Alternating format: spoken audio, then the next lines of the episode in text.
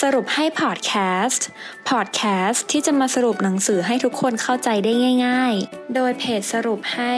เพราะเราตั้งใจทำให้ง่าย สวัสดีค่ะ ยินดีต้อนรับเข้าสู่สรุปให้พอดแคสต์นะคะสำหรับพอดแคสต์ในตอนนี้มินจะมาสรุปหนังสือที่ชื่อว่า เลี้ยงลูกให้ใช้เงินเป็น Bringing Up Money Smart Kids ทักษะสำคัญที่สุดในชีวิตลูก ที่พ่อแม่ไม่เคยสอน เขียนโดยคุณอาดัมคูและคุณคิออนจีค่ะ คุณอาดัมนะคะ เป็นนักธุรกิจและนักพูดชื่อดังชาวสิงคโปร์ผู้สร้างฐานะด้วยตัวเองจนเป็นเศรษฐีเงินล้านตั้งแต่อายุ 26 ปี ส่วนคุณคิออนเป็นกูรูด้านการเงิน เจ้าของผลงานหนังสือขายดี Make Your Money Work for You ค่ะ ก่อนอื่นเลยนะคะทำไมต้องสอนเรื่องเงินให้ลูกค่ะ ทักษะเรื่องเงินเป็นกุญแจสู่ความสำเร็จในชีวิต แต่น่าเสียดายที่พ่อแม่ไม่เคยสอนลูก ส่วนหนึ่งนะคะ อาจจะเป็นเพราะว่าไม่รู้ว่าจะสอนยังไง และไม่มั่นใจว่าตัวเองดีพอจะเป็นครูสอนเรื่องเงินให้ลูกหรือเปล่า เด็กยุคใหม่มีเงินเป็นของตัวเองมากขึ้น แต่ก็มีสิ่งยั่วยุให้ใช้จ่ายมากขึ้น เช่นกันค่ะ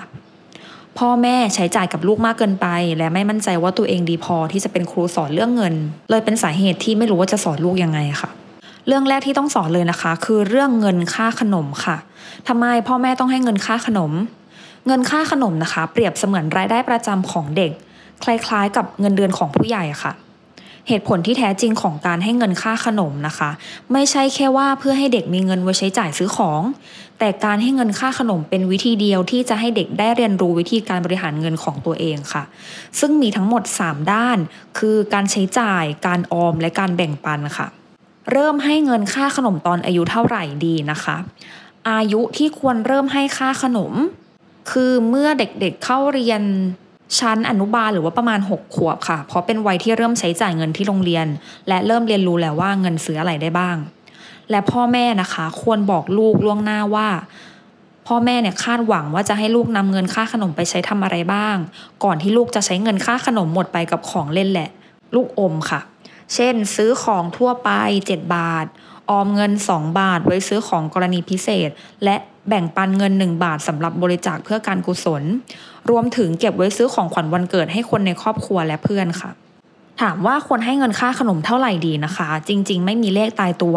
มันขึ้นอยู่กับว่าความจำเป็นของลูกค่ะ ข้อหนึ่งเลยคือ อายุของลูก ยิ่งโตยิ่งต้องใช้มากขึ้น ข้อ 2 รายได้ของครอบครัว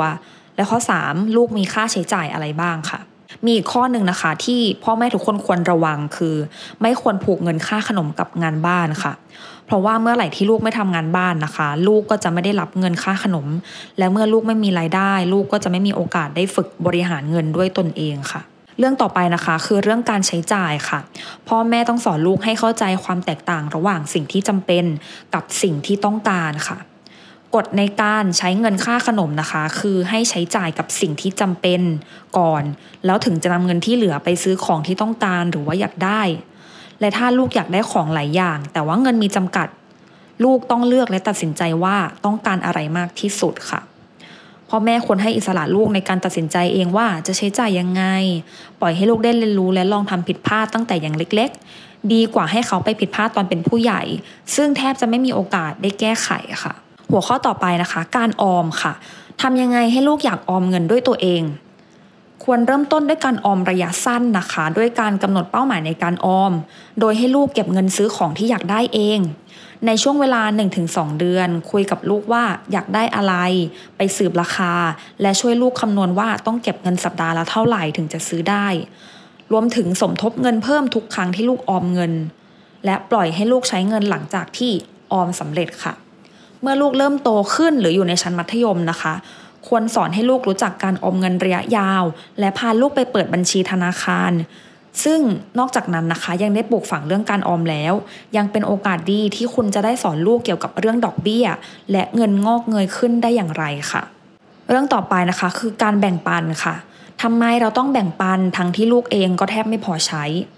เป็นเรื่องที่สอนไม่ง่ายนะคะ พ่อแม่ต้องใช้เวลาและค่อยๆ บ่มเพาะให้ลูกได้เรียนรู้ และสัมผัสความสุขในรูปแบบที่เกิดจากการให้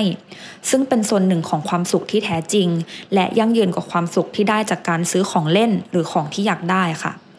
บางครั้งการแบ่งปันของลูกนะคะ อาจจะดูเป็นเงินเล็กน้อย แต่เราสามารถบอกลูกว่า ถ้าลูกแบ่งปันอย่างสม่ำเสมอ สุดท้ายมันจะเป็นเงินก้อนโตค่ะ แล้วพ่อแม่จะสอนยังไงให้ลูกรู้จักแบ่งปันนะคะ การให้ที่ดีเริ่มต้นที่บ้าน คุณนะคะควรสอนลูกให้เอื้อเฟื้อคนในบ้านก่อน แล้วค่อยเผื่อแผ่ไปให้คนอื่น เชื่อมโยงความรู้สึกดีๆ ที่เกิดจากการให้ การให้นะคะไม่ใช่เรื่องเงินอย่างเดียว ลูกยังสามารถแบ่งปันได้หลายวิธี เช่น ส่งต่อเสื้อผ้าและของเล่นที่ไม่ได้ใช้แล้ว หรือจิตอาสาช่วยงานในชุมชน การให้ที่ดีนะคะ ควรเริ่มต้นที่ความเต็มใจ อย่าไปบังคับหรือว่ากดดันถ้าเขายังไม่พร้อมค่ะ ให้เขามีส่วนร่วมในการตัดสินใจว่าจะให้อะไรและให้ใครค่ะ นอกจากนี้นะคะยังมีรายได้อื่นๆ เช่นเรื่องของทำไมเราต้องให้ลูกหารายได้จากการทำงานนะคะตราบใดที่ยังได้รับเงินจากพ่อแม่ ลูกจะไม่มีทางรู้จักคุณค่าของเงินจนกว่าจะหามันได้ด้วยตัวเองค่ะ ซึ่งเวลาที่เหมาะสมที่สุดคือเมื่อลูกรู้สึกว่าเงินค่าขนมไม่พอ และอยากหาเงินเพิ่ม ให้ลูกนะคะหารายได้จากการทำงาน เช่นทำงานบ้านเพิ่มที่นอกเหนือจากงานบ้านปกติ หรือว่าจะเป็นการขายของออนไลน์ เช่น หนังสือมือสองเสื้อผ้ามือสองทำงานพาร์ทไทม์หรืองานพิเศษช่วงวันหยุด สอนพิเศษ ขายงานฝีมือ เล่นดนตรีช่วยลูกหางานที่ใช่และสอนวิธีนำเสนอตัวเองเพื่อให้ได้งานค่ะ หรืออีกอย่างนะคะคือการหารายได้จากการลงทุน เช่น หุ้น หุ้นกู้ กองทุนรวมค่ะ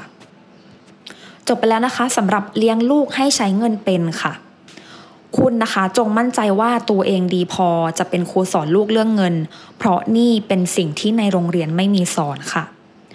หวังว่าพ่อแม่ทุกคนจะได้ประโยชน์จากพอดแคสต์ในตอนนี้ พบกันตอนหน้าสวัสดีค่ะ